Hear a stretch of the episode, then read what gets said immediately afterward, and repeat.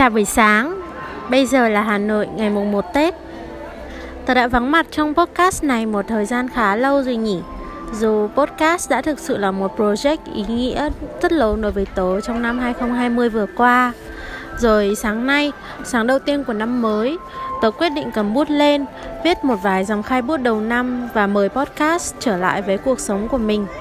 Hy vọng là người bạn đồng hành của tớ trong Sài Gòn sẽ cho phép tớ tiếp tục được góp giọng cùng nha. 2020 là một năm rất kỳ lạ cậu nhỉ.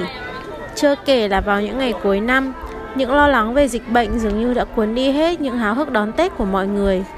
Ai cũng cẩn trọng hơn, đề phòng hơn.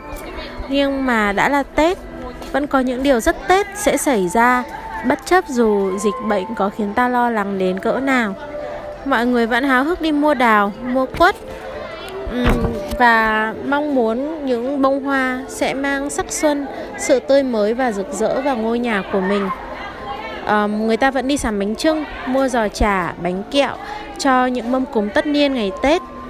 Người ta vẫn nhộn nhịp chào đón Tết, chỉ là cẩn trọng hơn.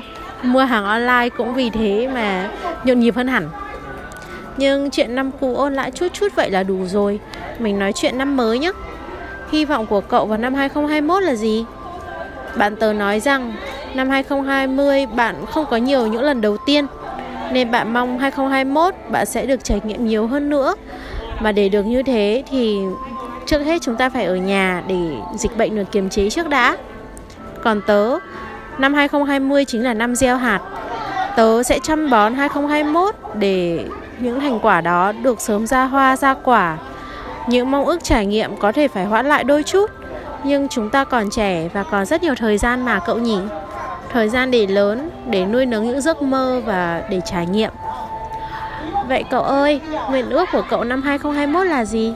Hãy viết chúng ra và coi đó như là một lời nguyện ước gửi lên vũ trụ nhé. Khi cậu thực sự khao khát một điều gì đó, cả vũ trụ sẽ hợp sức lại và giúp cậu thực hiện điều đó.